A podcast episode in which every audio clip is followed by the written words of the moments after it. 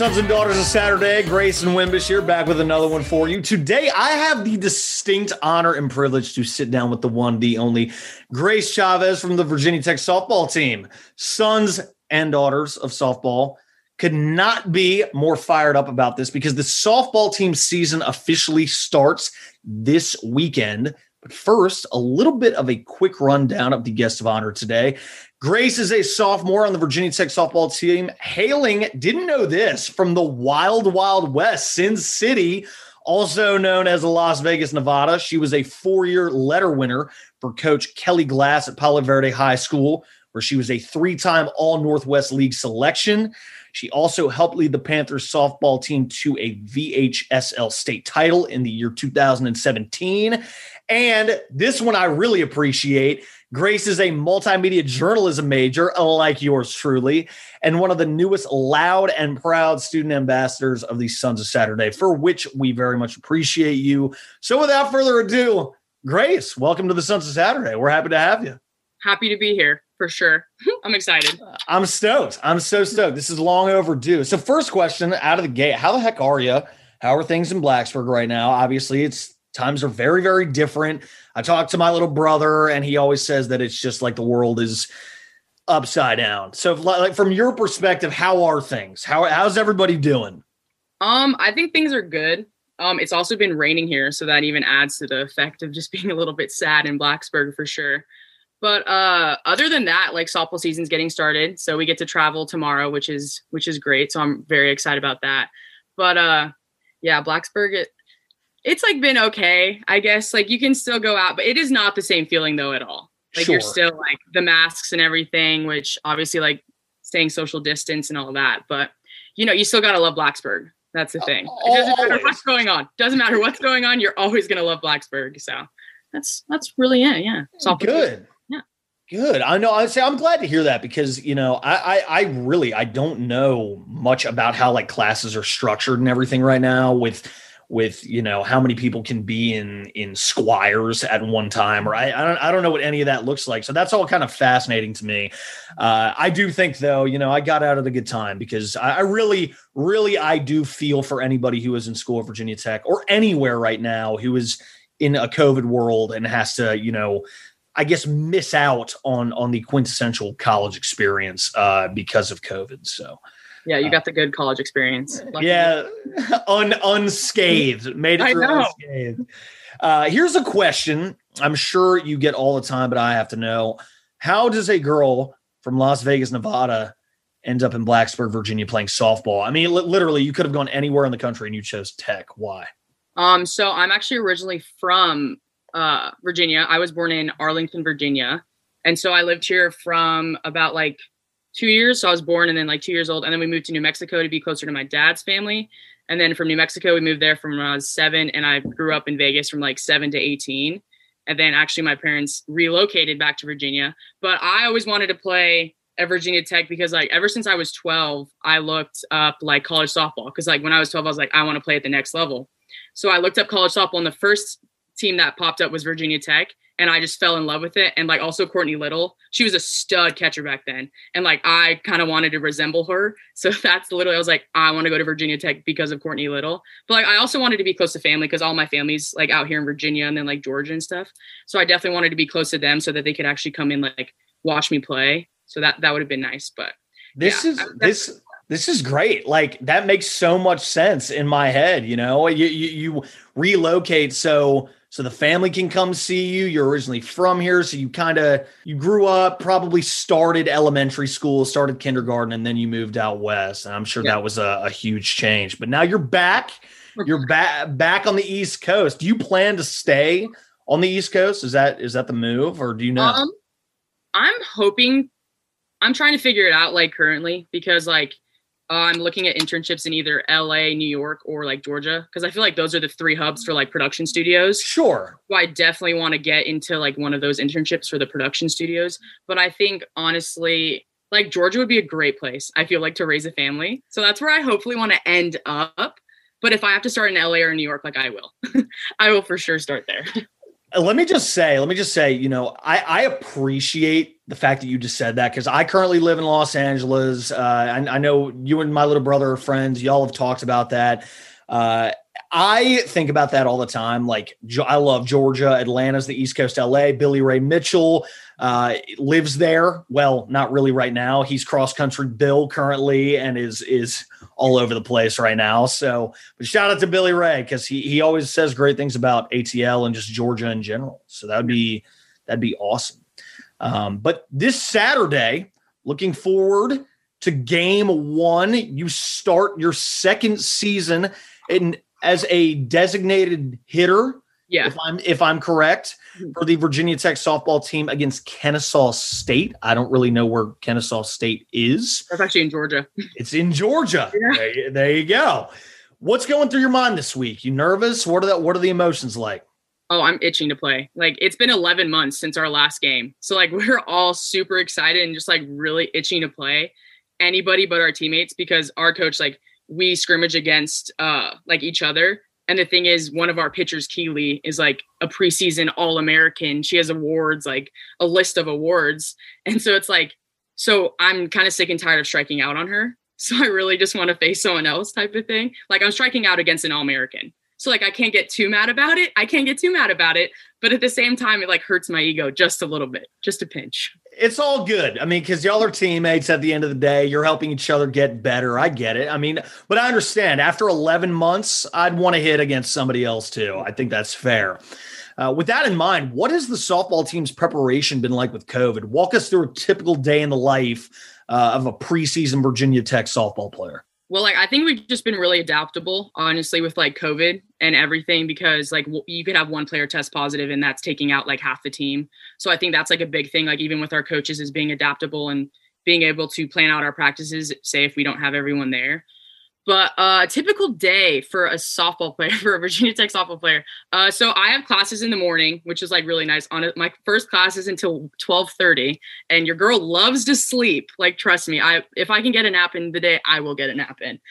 But um, so I have classes in the morning, and then practice starts. Uh, it's usually two thirty to five, but we also have to get screened before we actually go to practice or anything. So we get screened in Merryman, so we have to get our temp check and like everything like that and then practice, obviously wearing pra- masks throughout all of practice, and then just lift from five to six.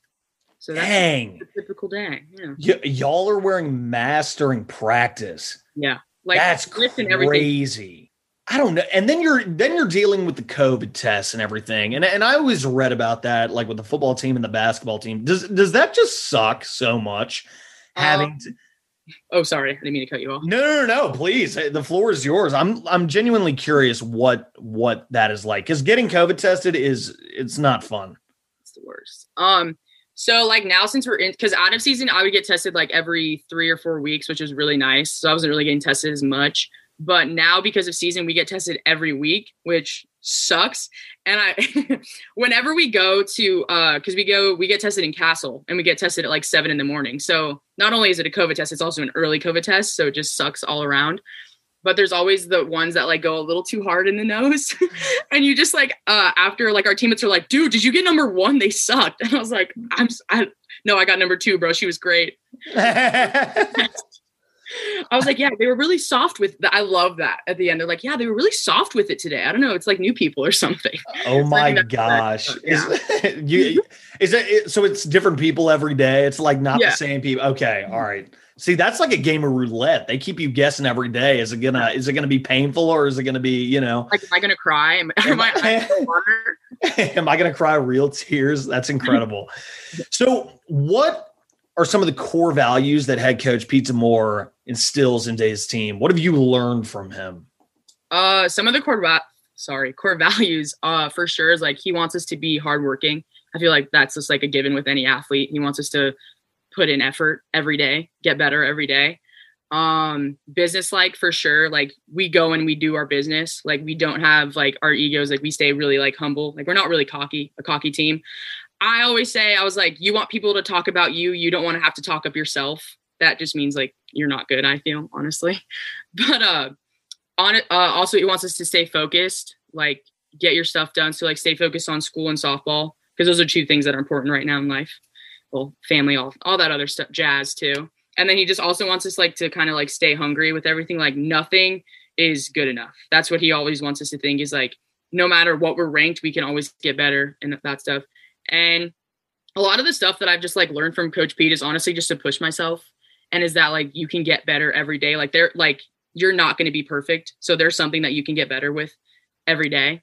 And so obviously I've learned hitting. Like Coach Pete is a hitting guru. Like that dude is off the charts with hitting. Like like not even kidding. Like he's amazing. And then lastly probably just like mental game. So like in high school, I like really didn't care about like my mental game type of thing. Like it wasn't instilled into us. We I didn't read books, I didn't do any of this. And now before like every season he has us read mind gym or like other like types of m- books that like kind of get our mental game because like everyone says like it's like 90% mental 10% physical. So it's like we're already at this level. Everyone's already good in division one. It's who has the best mental game and who can actually get to that point and prepare themselves for that and get through those hard times. So he's definitely prepared me for that which i think will just prepare me in life honestly to always push myself. Sure. Uh no i think i think that that's so awesome those values because I, I, think it's very mature of you to realize that those things definitely uh, will take you very far. Uh, and I think that one of the things that Virginia Tech, not just on in softball, but I think just across the board, is they really do prepare their student athletes beyond the classroom, down the line, and and to see just how well so many student athletes have done, not only you know either at the professional level, but just uh, in the workplace. And uh, it's it's really really special. So to see you currently being part of that process, and then to see people who have gone on, I just always think is uh, is so so great. Uh, which is what in turn just makes Virginia Tech uh, home and and just a very very special place. Um, moving right along, who are some of the softball teams key matchups this season and why? Okay. So I like wrote them down here. So we have Clemson, and I think Clemson is obviously a key matchup. Is they haven't we haven't played them at all. Like they're they're a completely new program, so we didn't get to play them last year, and Clemson hasn't saw had softball since till last year. So I think that's like it's like a new program, new like new coaches, new everything. So that's definitely a key matchup. And then Florida State, so they have them at number one in the ACC. So obviously we want that spot. So that's definitely, and they're all they're just good competition. Florida State too. So it's definitely that's definitely going to be a good series. Um, Duke, they're like a really scrappy team. I feel so like that was a really good. Uh, my freshman year we swept them, but like it was like two to zero, two to one. Like it was good games. They're a very scrappy team. And then Notre Dame, they're ranked third, so they're actually like below us. And uh, I haven't had the chance to play them. Like the, my freshman class hasn't, well, my class hasn't gotten to play them yet. So that like that should be fun actually. And then lastly, probably Georgia Tech. And I literally just have who's the better tech. That's why. Got it. make sure that we're the better tech.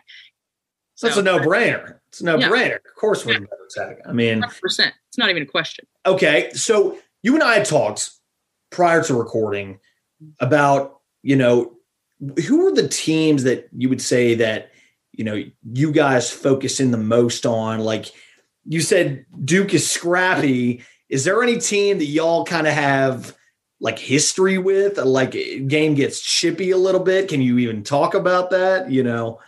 I I mm, I hope we can t- I can talk about it because I'm going to tell you. But uh, I think definitely um, NC State for sure. Okay, they're very they're a very chippy team with us for sure. Like we we like we like playing them for sure. Definitely a very chippy team when it comes down to that. Like we it's we're going it's competition. It's competent. We're going to win. Yeah, for sure. NC State for sure. Even gotcha. our competition them today, but yeah.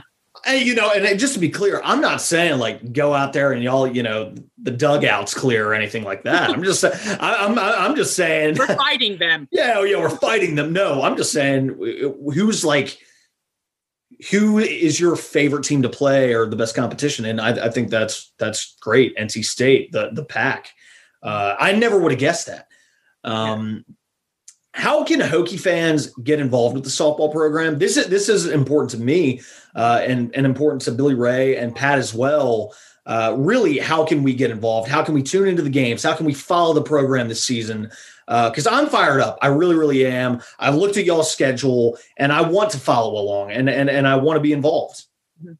So um obviously you can just like watch us with our games. Like they're usually hopefully like on the ACC network. So when we play ACC teams, for sure they'll be on the ACC network. Uh this weekend I think they're definitely uh they're going to be streamed on YouTube. Kennesaw is streaming them on YouTube. And if you want to keep up with us, it's on Hokie Softball for both Instagram and Twitter. So it's like Hokie Softball. That's the at name. but uh all the links like uh usually our SID will post the links to where you can watch the games on our Twitter.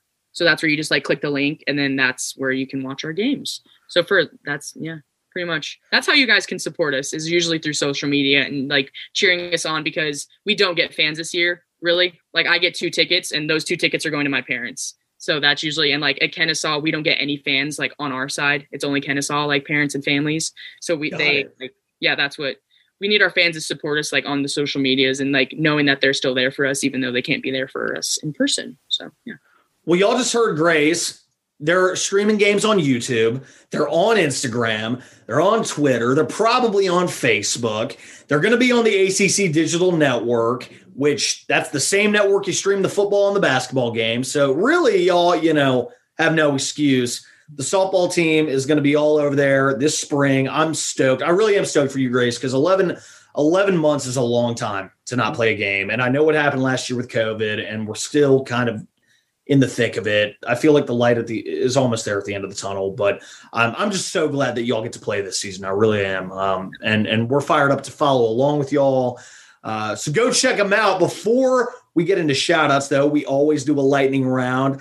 Uh, so we're gonna we're gonna move right along into that. Number one, first question of the lightning round: favorite place to play that is not Blacksburg. Uh Florida in the preseason so I can get tan after not, after being pale all of winter, which is really nice. So definitely like Florida. Fair. Yeah. When's the first time y'all play in Florida this season? Do you know? Uh I don't think we play in Florida actually. Like Florida State will come to Georgia Tech to play. So it's like in between, in the middle for both of us. Got So it. I don't unless we do and I have no idea, so I'm sorry on that one. No, you're good. No, I was I was just curious. We don't Uh, get preseason. We don't get because usually preseason tournaments we usually go to Florida because it's warm and it's nice there. But this year we don't get a lot of preseason tournaments, which kind of sucks. But yeah, Right. Mhm. Favorite element about Blacksburg, and I'm really curious about this one for you because you you know spent a lot of your youth in Las Vegas. um, I love like the college town like atmosphere. Like I really do. It's like when like it says I always say this to people. They're like, "How do you like Blacksburg? How do you like Tech?" I was like, when they say this is home, it this is home. Like that's the thing. Like the people here just really make you feel comfortable. Like I don't know. I just feel like really safe here. I feel like in a like in a sense, and like the fans are great too. Like the energy that they bring and everything. It's like I was eating at Zeppoli's one time, and some of our fans literally came up to the table and were talking about our season and everything. So like that just made me feel like it was really special type of thing. Is like the connection and the bond that we have to like our fans is really great. So that's probably like one of the elements I love about Blacksburg is just like, and also like you're gonna see people that you know, which I love. Like doesn't matter where you go, you're gonna see someone you know. So I love the small aspect because like Vegas, you know, it's like big in a sense, like the city and all that. But like Blacksburg, we love a good college town. I was excited to come to Blacksburg and like get away from the city and that type of thing for sure. I love that you say that. That is the one thing I miss the most about that place. And I think Bill and Pat would agree with me there. And anybody who has graduated, it's just the fact that you could be walking downtown, you could be at, literally on the duck pond, you could be at the Cascades hike, and you could see somebody you knew. Mhm. Uh, and it's just speaks volumes to that small town energy, but it's the biggest, the biggest little town I think I've ever been to, and that's what I love about Blacksburg, Virginia. Yeah. Uh, so I'm I'm right there with you. I I, I feel that. Uh, another one, favorite class you've taken so far as a multimedia journalism major. Does it have to be in like multimedia journalism or can it be like one of my cinema minor classes? It can be that too. We'll count that. We'll count that. Um, I think it would have to probably be uh one of my sim- uh intro to cinema production classes was like definitely one of my favorites because uh we were like making movies and like that type of stuff and I think it really made me like realize that I hate editing things. So I think that's what it made me realize, but also made me realize like I love shooting movies and that coming up with the ideas for things and like scripts and all that. So I think that's really what like that one class. I also have to shout out is John Boyer's World Regions class. Let's go. Dude, no, those Let's classes go. not like that was one of the classes I loved for some reason. I loved learning about all that stuff. I watched the movies in that class too. One of the one of my favorite movies is from that class. Like one of my all-time favorite movies is because of John Boyer's. What movie? What Shout out to movie?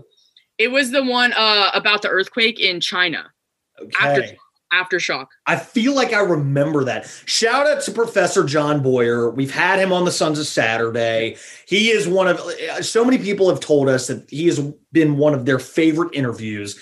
He's just that man is a mystery. And the, the, the, the Plaid Avenger is so real, and and we love Professor John Boyer. So shout out to him. Yeah. Uh, I love that World Regions, the I did. best. Oh my gosh! Favorite dining hall? Uh, probably uh West End because I lived right above it. So that was definitely how the freshman 15. Have you ever had the chocolate covered strawberries from West End? Of course. Next Oh. question. I got those every single day. That oh god, and the brunch Sunday brunch is on is unbeaten there. Sunday br- Sunday brunch at West End. They had like the London broil and all that stuff, and it hits. All the all the student athletes love West End because it's attached to Cochrane. Yeah, You know, I I to go outside. I don't even have to go outside for it. So that's yeah, the that is true. And in the winter, right now, Yeah. you know, if you're a freshman on campus and you're a student athlete, it just makes sense. You don't even have to brave the drill field to walk to Turner Place at That's- yeah. Lavery Hall. like Turner. Like Turner is great. Trust me. Like I learned about crepes my end of my freshman year, and I was so mad about it that I didn't know Turner had crepes. And crepes are bomb, actually. Crepes are so bomb. They're so good. Like the Nutella one, my favorite one. But uh yeah, I didn't discover Turner till like my, the end of my freshman year because I was not about to walk across half the That's- so sore. I wasn't gonna walk. That's an upperclassman dining hall. Yeah. You, you know, fre- freshmen don't really go there. But you know, freshmen go to Owens and West End and D2 and DX Mhm. because it's right there in the thick of the dorms. Turner Place, it's like I drove to campus or I took the bus. I'm here, so I'm gonna go stand in that 45 minute Qdoba line. Uh, and eh, because you know I made the trip all the way out here from Fox Ridge, so it just I'm not not gonna get a burrito bowl or the hibachi. The hibachi. or or hibachi. origami. Oh my gosh, just the So yum good. yum sauce. They always said two pumps. We're not doing two pumps. We're Oh no, you like I drown it. Like, can I have yum yum with a side of hibachi? yeah. That's what I want. You got to flood it. You have Yeah. to absolutely hurricane flood the hibachi. It's the best. All right. So, favorite dining hall, West End, favorite off campus restaurant, and it does not have to be our favorite off campus restaurant. Please. I'm, I'm genuinely curious. What is it? Okay. Um, my favorite. on campus. Uh, I would say, um, because okay, well, my mom discovered this place, but like I've fallen in love with it. So it's it's Zeppoli's. I don't know if you've ever had it, but it's an Italian place here, and it's I- Where is it? I don't, I don't know that. it, um, shoot, you know where like uh, Chipotle is, and like McAlister's, and like the Panda Express, like on uh, what is that ferry? Sorry, I'm not good with streets. Oh, so- oh, this is this is the new. See this new development, Grace. you don't know. Old school. That Oh, that development is Oh, oh new. But I uh, know what you're talking about. ghetto, ghetto Kroger. You know where Ghetto Kroger is. Yes, is? I do. And the Math Empo. Yes. Yeah, it's right across from the Math Empo. It's like kind of tucked away and like hidden. All it's like right. hidden them for sure. Like I will shout out Zeppoli's. It's just so good. All right. Shout out Zeppoli's. I got to try that. I've literally, no disrespect to them. Mhm. I, I don't, I'd never heard of the place before. It's so bomb. I'm all about trying new things, all about trying new restaurants. So the next time I'm in the Berg, whenever that may be, Grace, you and I will have to go to Zeppoli's. I'm so down. And you have to, you know, show me the tricks of the tray with the menu. I'm all I'm all about that. I'm curious, and it might be different right now with COVID, but favorite place to study on campus. Can it be like for me? It's just like the softball indoor. I don't know if that like counts. That counts. Okay, I would I would say that counts. Like the softball indoor, I feel like my brain is just locked in and I get so much work done. And I could not tell you why. Like I don't do homework at home. I will go and do it at the softball indoor because I feel like I'm just I'm locked in. I need to get this type of thing done. Like I applied to like four or five internships while I was in there. I was on my grind. Oh, Whenever I'm in there, I don't get anything done at home. So See, the softball indoor. That's fascinating to me because I'm one of those people who I'm the most productive at my house. I or or, or, or wherever you know my humble abode was. I, I never got anything done on campus. I could never do that. So props to you. Uh, I also did not have the luxury of the softball indoor. So, you know, I don't know what that experience is like, but I'm sure it's very, very nice. Uh, and the last lightning round question I will ask you is what is your favorite softball memory so far? I'm to say Clearwater. So, like, Clearwater is a super big tournament for us and I feel uh like a lot of like the really big teams go. Like we played uh Oklahoma State, Minnesota, like a lot of World Series teams. And so I think like that was like a great memory is like going to Florida and like with my teammates and that like that type of stuff and like playing those teams was really cool and like we competed against them too. Like we did really well in like Clearwater and like facing that type of pitching was just like crazy. I was like, dude, like cuz a lot of those girls like uh, one of the girls, uh, she's a pitcher like Fiser on Minnesota. Like you, I would watch her on TV. Like I grew up watching her on TV, and now I'm hitting against her. So that's what was just like crazy to me. Is like seeing all the girls that like you've watched, and now you're actually playing with them. So I feel like that was like really surreal. Was definitely sure. like for sure. And plus, both um, it's crazy because my so my dad had worked in Wisconsin while I was uh my sophomore season and like most of my freshman year season. So my dad really didn't get to see me play. And so then my dad actually came down for Clearwater. So it was my mom and my dad were there. So I feel like that was just like a great experience to having like both my parents there. Because my mom comes to every home game. So now like getting to my dad, like actually getting to see me play, which was really great. He hadn't seen me playing since I was in like travel ball. It was really great. Wow. That's very, very special. I, I would say that that's, I mean, for a favorite memory mm-hmm. to this point, and you're, I mean, you got two years left. So I just, I'm so stoked for you. I I am so jealous to anybody who is still at or enrolled in that incredible academic institution. Yeah. Uh, I I am just so envious because you have so many more memories to be made. Uh, and you just don't even realize what they are yet. And so, I, for that, I am extremely jealous. Uh, but to wrap this thing out, Grace, I'm going to, uh, the floor is yours. We always do shout outs on the podcast. This is your time to shout out whoever you would like uh, and or shout out whatever you would like. Uh, the floor is yours. Uh, I think uh, getting like away from like me and stuff, I want to talk like more about like some of my teammates and like some of the accolades that they've actually had. So I want to start with like one of our pitchers, uh, Keely. She's a junior pitcher this year. I'm gonna list off some of her accolades because she's a she's a stud she's a beast. Uh, so she got preseason All American first team, uh, second in her class ranking. So she's number two for juniors, uh, like in all of uh, D1 softball. It's pretty dope. Uh, pre preseason ACC pitcher of the year, collegiate player of the year watch list, and she's preseason All ACC. So she's what? tough. Yeah, yeah. List will go on and on for sure. And then now I'm gonna get. Uh, I'm gonna talk actually about my roommate Kelsey. I love this girl, love her to death. She's actually been my roommate since uh, freshman year, so it's like we've grown up together in college, which is great. Like she's seen me freshman year Grace to now Grace, two different people. You would not even think we're the same people. A girl has grown up for sure. she's grown up. But um, so Kelsey has uh, she got preseason All ACC, and then she got number eight for class ranking. So as a sophomore, so that's dope. She was also ACC Freshman of the Year. I'm going to shout that out real quick for her. And then uh, lastly, I want to shout out Jamie. So she was uh, she got preseason all ACC, and she's just dope too. She's one of my really good friends. Also, she's a, she's in my class too. She's a sophomore. So yeah, just wanted to talk about my teammates there, and just like I think that I want a lot of like your fans to engage more in softball because we're a fun sport to watch. I really do think so.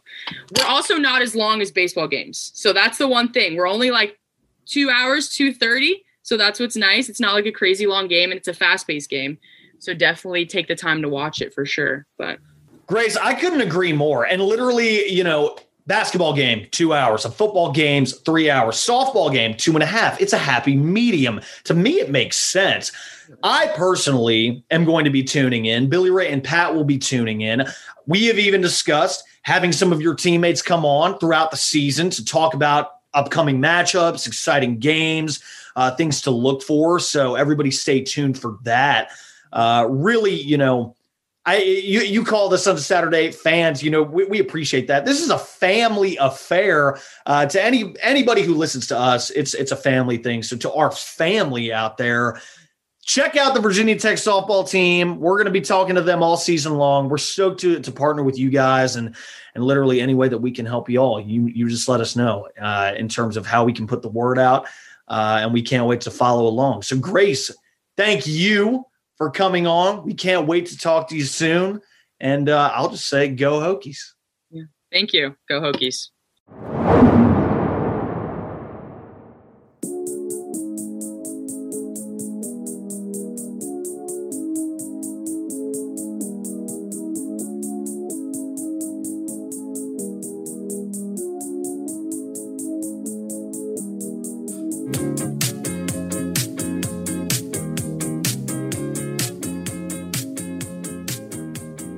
All right, welcome back into Sons of Saturday Hoops Pod. My name is Mike McDaniel, joined by Ed Williams. Ed, Joe Bamisile appearance, buddy. He looked good.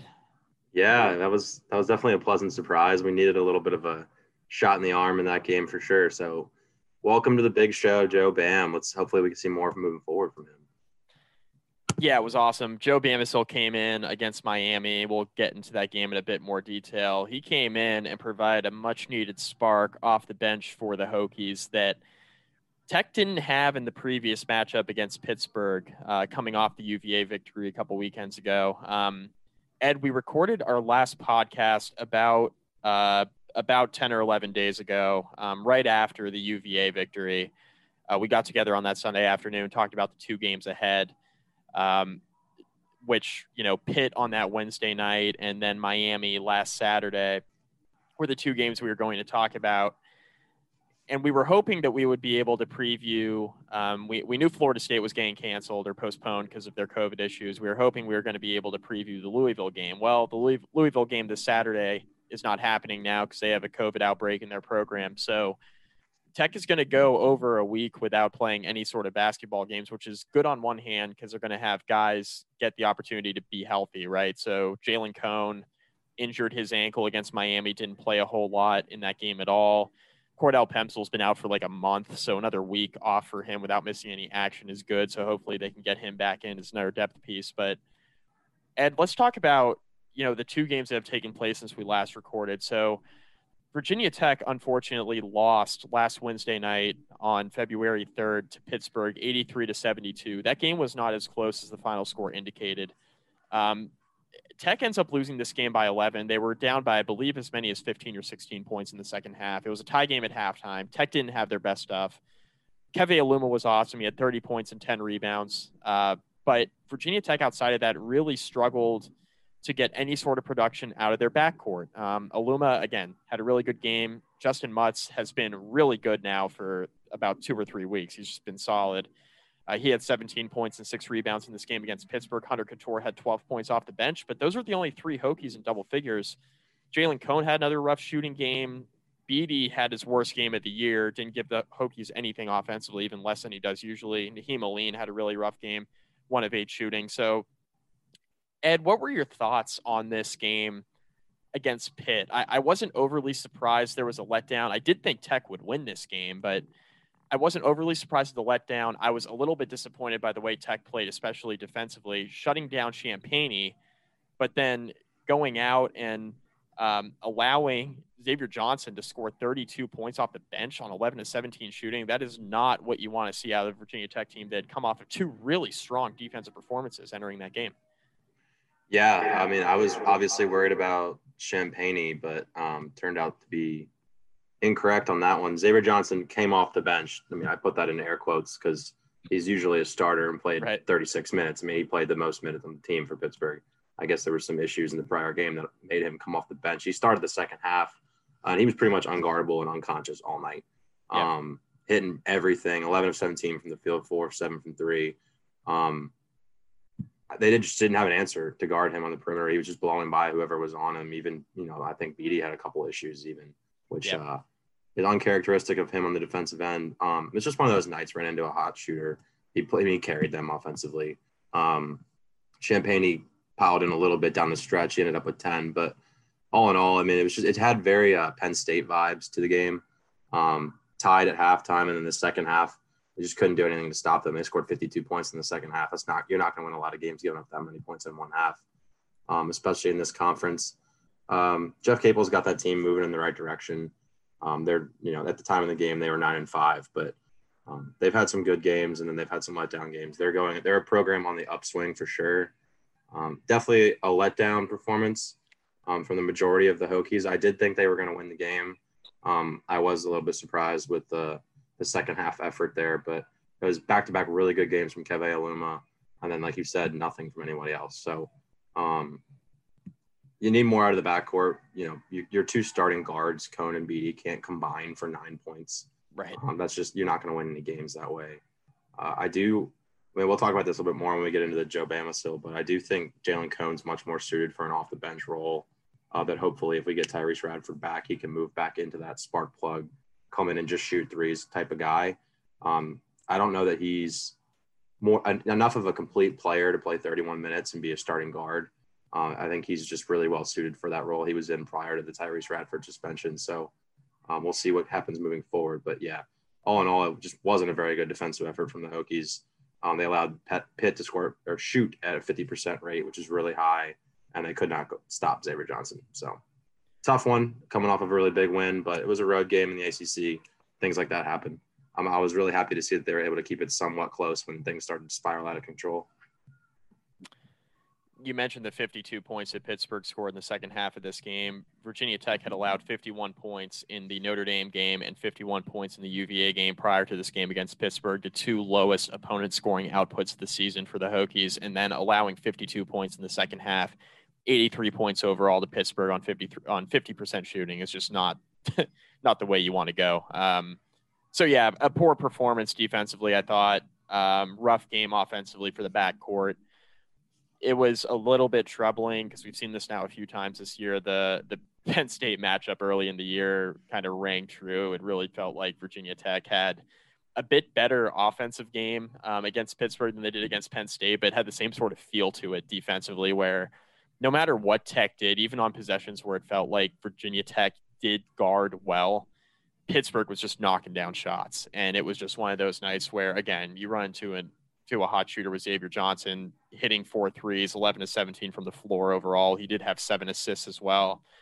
It, it was it was interesting because Tech took Justin Champagnie almost totally out of this game. He still had double double. He had 10 points, 13 rebounds, which is hysterical. I mean, he's he's a really good player it felt like he was a total non-factor in this game. He still had a double double. So I thought Virginia Tech overall did a pretty nice job on him. He was only three of eight shooting from the floor, and it really was Xavier Johnson carrying him. It was a, a one-man show. Horton had 15 points off the bench as well on four threes. So nine to 23 from three for Pitt. That's you know anytime you you know hit nine threes and shoot almost 40% from deep, you're going to give yourself a pretty good chance to win. That's before an unreal performance by Xavier Johnson. So that was a tough one for Tech to swallow.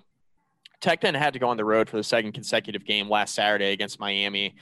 Hokies win 80 to 76 in overtime. It was a game that, you know, I thought Virginia Tech had a pretty good hold on. I thought they were playing much better than they did against Pittsburgh, especially on the defensive end. I thought Tech was doing a really nice job on both ends of the floor uh, for about 35 minutes. And then the last five minutes defensively were not nearly as good. Tech got into a bit of a scoring drought. Miami got hot from deep. Isaiah Wong hits a three pointer with um, less than a minute left. And then Hunter Cattoor hits a three. This is the Spark Notes version, of course. Hunter Cattoor hits a huge three uh, to bail Tech out as time expires and send the game to overtime. Virginia Tech played excellent defense in the extra period, outscored Miami by a large margin of six to two in the overtime period, Ed uh, to end up winning the game. It was a really stout defensive performance in overtime, even though the last five minutes of regulation were not nearly as good. What stood out to me here, and I think is going to kind of dominate this conversation, is the emergence of Joe Bamisile. He comes off the bench, and Ed, we talked about Joe coming into the year obviously a really highly touted recruit, huge expectations coming in, one of the best guards in the country, you know, a top, you know, 150 player, just a really, really strong prospect coming out of high school. And we expected Bamisile to have a larger impact on this season earlier on. And he played a little bit early in the year. We've seen him, you know, every now and then come into the game during ACC play and play like six or seven minutes. But he played 25 minutes. That's a career high for him. He had 11 points, three assists, two rebounds. Mike Young comes out and talks to the media uh, this past Monday on the ACC teleconference, and he says that Joe Bamisile has not only earned his way into the rotation, but he's earned his way into a high rotation role to the point where he's going to be in the game before the first media timeout. So that's how impressed Mike Young has been with how Joe Bamisile, number one, has practiced, but number two, came in and provided that spark that the Hokies so desperately needed in the second half against Miami. For a while there, he kept the Hokies in the game with his playmaking, and I thought his defense was pretty good too. I, I thought overall he looked really comfortable, the most comfortable he's been that I've seen anyway in a tech uniform for Joe Bamisile. Yeah, the game seemed to slow down a little bit for him. He looked he looked like he belonged for the first time that I've seen. Yeah. Um, on both ends of the floor, he played really well. I'm not as high on Joe Bamisile this year as a lot of people are. Um, let's be honest, he played out of necessity. Right. Um, if, if Tyrece Radford's not suspended and Jalen Cone doesn't get hurt, Joe Bamisile's not in that game. Right. Um, I think in a Mike Young's ideal world, and maybe you know maybe he always talks about how well Bamisile's played in practice, so maybe that's had an impact. But I think in the ideal world, this year would have been almost a red shirt type right. deal for Bamisile and Maddox, um, and that that would have been a great thing. Uh, Joe Bamisile is more physically ready than Darius Maddox is, but they're both very gifted basketball players and will be good for a long time for the Hokies. Um, but like I said, let's be honest, he played out of necessity and he played really well. So credit to him, he got his opportunity and he balled and he looked like he belonged and he provided that spark that typically comes from Jalen Cone off the bench. Right. Um, things of that nature. So maybe we'll see a world now where um, Bamisile's in the starting lineup and Cone goes back to his bench role. I think that would be something that um, Mike Young probably doesn't want to do, but could be more suited to, you know, help Jalen Cone um, if he's able to play. Obviously, I, I know he was in a boot. He only played five minutes against Miami, which is not something you want to see at all. Um, maybe this I mean, this week off could be a blessing in disguise for guys like Cone and Pemsl. Uh, but yeah, Joe Bamisile looked really good. Um, it, you see what everyone sees, right? Why everyone's so excited. The athleticism's off the charts. Um, hit a couple nice jump shots. Really nice pass to David N'Guessan uh, for a layup. He, he all yep. around played played a really good game. Looked good on defense. Um, you know, 11 points, three assists, two rebounds, and a steal. I mean, did a little bit of everything. So it was a really good performance from him. Um, but not to be overshadowed was Justyn Mutts because he played. The, I mean, I keep saying this every time we get on the pod. I'm like, Justyn Mutts may have just played his best game. Justyn Mutts may, may have just played his best game. He continues to just get better and better and better. Yeah. 22, 9, and 7. I mean, come on. That's crazy. Yeah. From a guy who was playing at Delaware last year. Um, it's ridiculous. Like, I've got family members who went to a Delaware game last year, and I was like, yeah, like the kid for Tech is a Delaware transfer. And he was like, well, I didn't see anybody on Delaware last year who I thought belonged in the ACC. Well, mm-hmm. turns out Justyn Mutts did, and Mike Young figured that out because he is fantastic. He does a little bit of everything really, really well, and he's yep. a great guy to have defensively because he can guard multiple positions. Um, I mean, I'm sure you. I'll let. I'll kick it back to you to talk about the Hunter Cattoor shot. How about that? Yeah. So real quick, I mean, we had announcers uh, on the ACC network, ACC network extra, may I add, because it was impossible to find this game if you didn't have cable, but we figured out a way.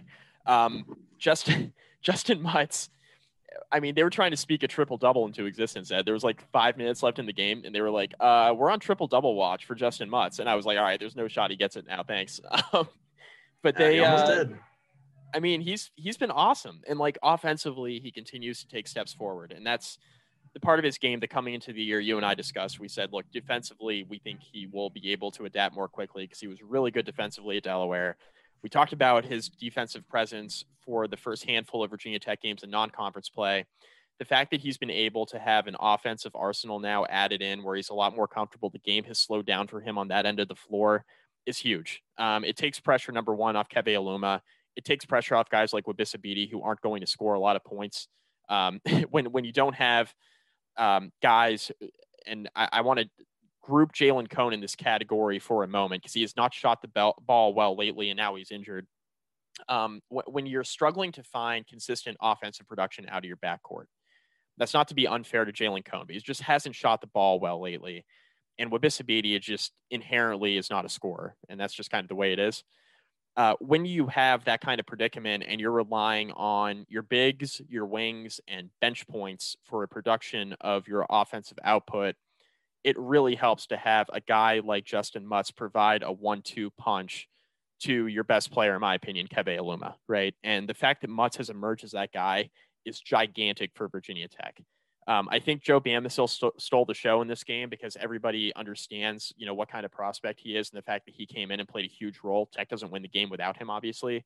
But Hunter Cattoor hitting that three with no time left. There was a little bit of discussion whether or not he stepped out of bounds. I'm not here to argue the merits of that and why that play isn't reviewable. It is what it is. He hits a big three uh, to send Tech to overtime. He consistently hits huge shots for the Hokies. And when you couple that with the emergence of Justyn Mutts offensively, those two guys, Mutts and Cattoor, have been so huge and so instrumental to Virginia Tech taking this massive step forward in year two under Mike Young.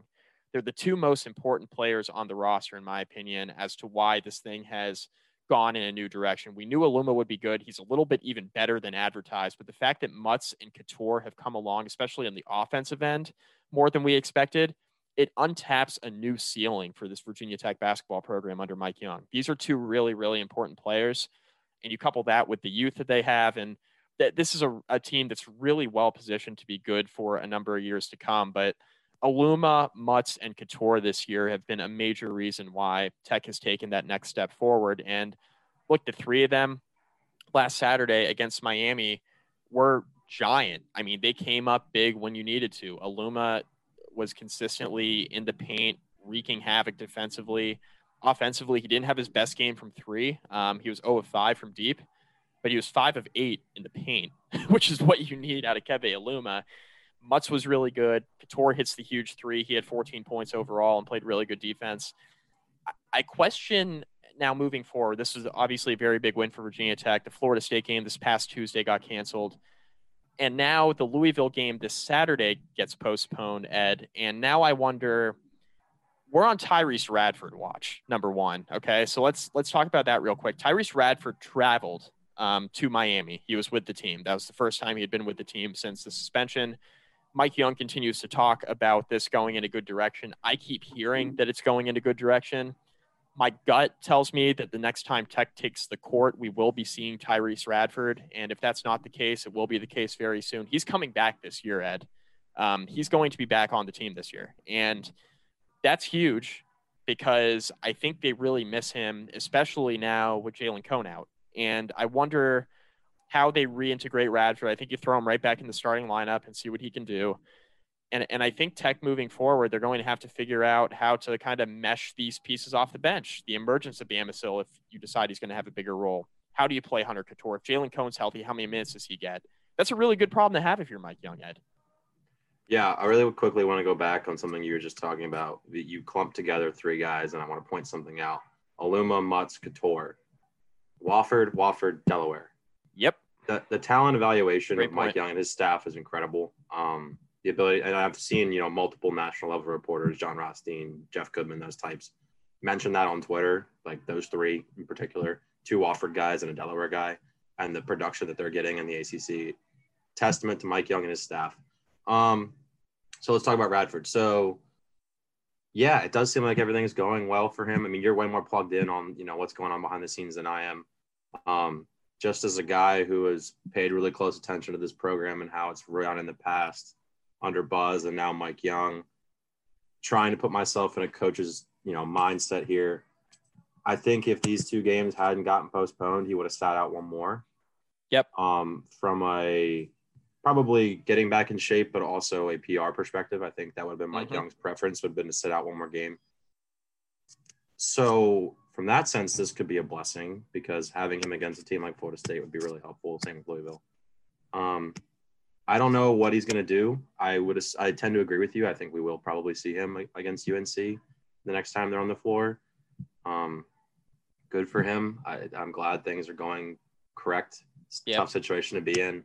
Yep. Um, but it, from what it sounds like, from what Mike Young said and what we're hearing, uh, Tyrece has handled it, you know, the way he's supposed to. And he owned up to his mistakes and his. And the way that he has, by the way, just at a personal level, from everything we've heard about Tyrece Radford since he's been a part of Virginia Tech, this seems to be kind of a one-time. Now, I, I don't want to, I don't want to undercut the fact that this was a serious thing that happened, and a DWI is no joke, and a concealed carry charge is no joke. Um, but people make mistakes, Ed, and from all indications, everything Mike Young has said, and I don't know Tyrece Radford personally, so I, I don't want to comment on on you know who he is as a person beyond what Mike Young has said. But by all indications, he's a fantastic representative of the Virginia Tech basketball program who has made a mistake and he's owned up to it and he's been doing the right thing since then, which is all you can ask for. Right, and I mean, like, uh, guns are a touchy subject, but like, he had he he was it was legal for him to have. It wasn't like Correct. he was like it was like a black market weapon. I mean, he had all Right. the legal paperwork in place. Like, so from he even in that situation, he didn't have it on him, so he didn't do that part right. But everything up to that, he was responsible going under and was cleared and all that kind of thing. Right, exactly. Um, so yeah, I mean, everything we've heard about Tyrece Radford is good. On Twitter, every game he's cheering the guys on, doing the right stuff. Um, so I mean, I'm really happy that he's gonna, you know, his career is not over. You don't want to, you know, Right. crucify a kid for making a mistake when you're in college. I mean, it was dumb, and he he's going to do the right things legally and otherwise. So Yep. But from a basketball perspective, I think Mike Young would have preferred him to sit one more. Um, that the schedule hasn't worked out, you know, that way, but it might have worked out in Tyrece and Virginia Tech's favor, where he's probably going to play against UNC um, with all the time off. And how he fits into the lineup, I think, again, from a PR perspective, I don't know that Mike Young's going to throw him right back in the starting lineup. Agree. Um, he'll probably come off the bench, something like that, his first game, and then you know resume his normal duties as the starting small forward or whatever position you want to call him. Um, it's huge help though. Shot in the arm for sure. He does so much so well that it masks a lot of other issues that the Virginia Tech team can can have from time to time. Um, things like lack of a guy who can drive the ball. I mean, right now our best off the dribble penetrator has been Hunter Cattoor, and that's just not what he does well. He does Right. he's better at it than he has been in the past. He's gotten better. He's made strides, but that's not his game. Um, that's Tyrece Radford's game, and that you know we saw it early in the year multiple times where you know Tech was struggling a little bit on offense, and Tyrece would take the ball, go to the basket, and get a layup. That's his game, and that's what they need, especially with guys like Jalen Cone out. Um, from a rotation perspective, I don't really know what they're gonna do moving forward. Um, I would assume Cone goes back to the bench. You slot Radford back in, and then, you know, Cattoor and, and can resume that instant offense type role that they were providing. Yep. Uh, Cattoor's also taken on this little like quasi point guard role. Um, when the team needs a bucket down the stretch, so offense for defense, BD out, Cattoor in, play the point. So that'll be interesting. I'm sure that'll continue. And then I, I do wonder about Joe Bamisile. I mean, I, I think he's still going to play against North Carolina because Mike Young said it publicly, and Mike Young, when he says something, you listen and you you know hold a lot of value into that. So I think he'll still play. I do think it probably Radford coming back takes minutes away from guys like Joe Bamisile and probably Nahiem Alleyne, um, who's been very very spotty but played well in spurts. He had a big shot in overtime against Miami, a little floater down the lane. Yep. But I think those are the two areas where you'll probably see Radford get his minutes from. Um, deservedly so.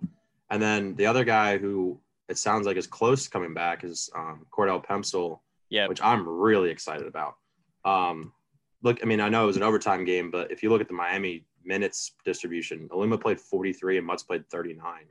Uh, that's a lot of wear and tear. Um, and David N'Guessan's just not physically ready to be that guy off the bench who can, you know, hold it down, give Aluma and Mutts a break. Pemsl is. Pemsl's a huge dude. Yeah. Um, and we saw him play really well at the beginning of the year in that bench, you know, big man role. So um, getting him back, I'm actually really excited about. I think he provides a lot that, um, you know, N'Guessan's just not ready to provide yet. So his minutes will probably go down to about zero, I would assume. He'll probably still come in and, you know, relieve Mutts from time to time. But uh, I'm excited to get both Radford and Pemsl back. I think it's huge for this team.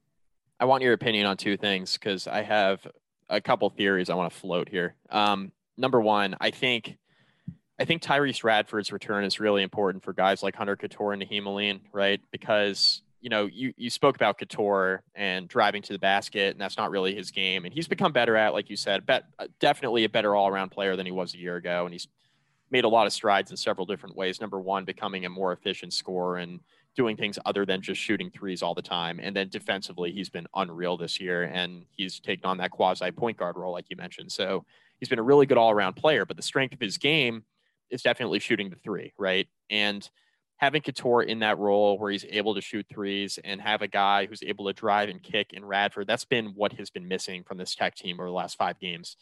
To have him back, Radford back in that role, I think will help Cattoor. I think it'll really help Nahiem Alleyne. Nahiem Alleyne is a guy who I mentioned earlier in the year that I thought could emerge into Tech's all around player because I thought he could become the player that Hunter Cattoor has become this year because um, he got all the tools, right? Um, he, he's capable of driving to the hoop. He's a good shooter.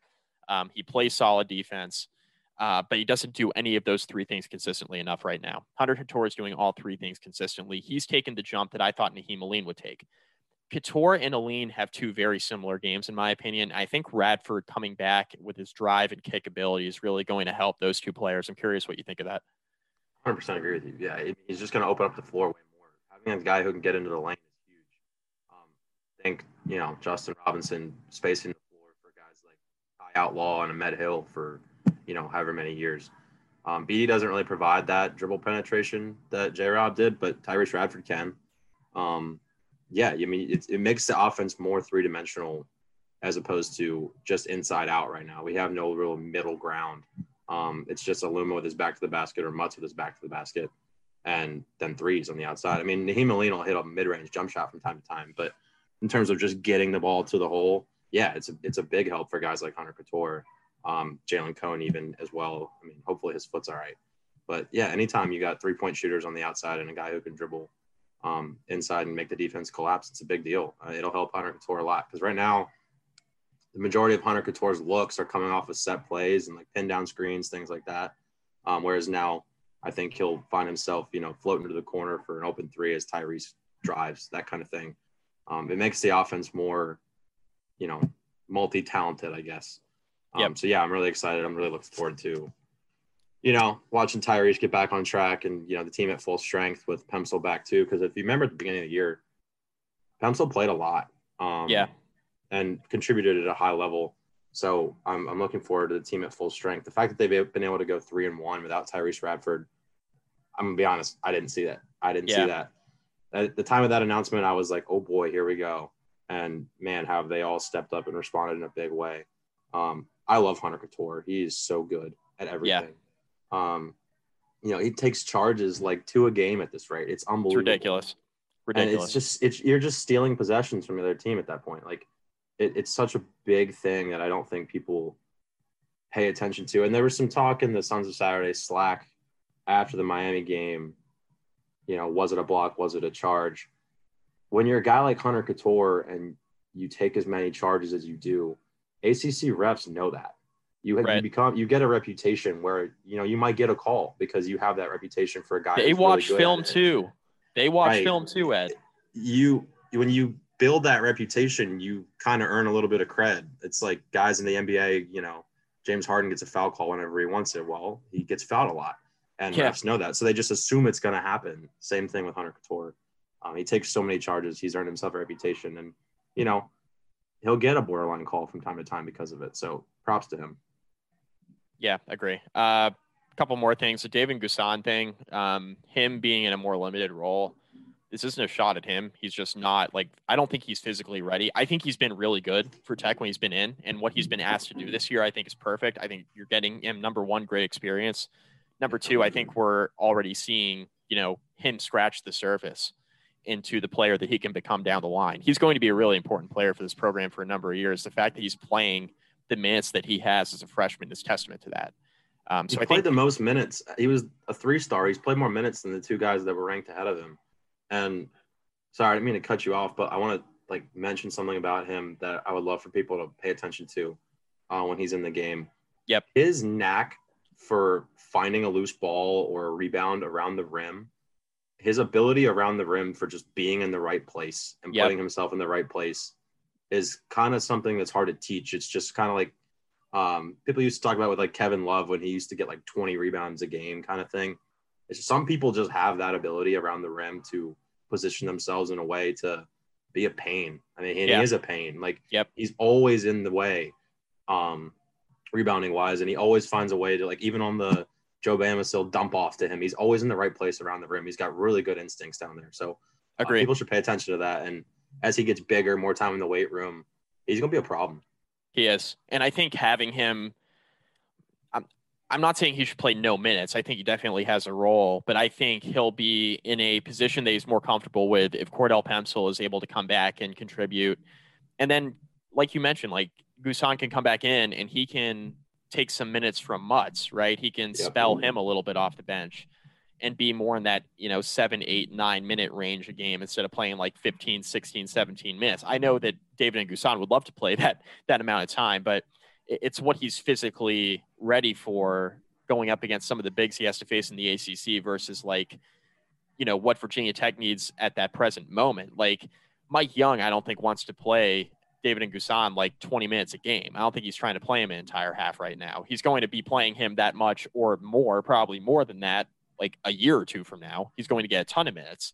Um, but the role that I think he's best suited for as a freshman, who's honestly in a perfect world, probably in a redshirt situation too, like just sitting there like Bamisile, like Darius Maddox, like being in a position where you're not playing a ton, period. Like you get a developmental year just from a physical standpoint. I think that's what Mike Young would want, but he's able to get him minutes, and I think it's going to be valuable down the line. We're going to be really happy he's getting the minutes that he's getting. And I think he's an important part of this team. But getting Cordell Pemsl back, I agree with you, would really help Aluma and Mutts, and it would even help David N'Guessan from that standpoint, being in a role that I think right now he's a bit better suited for.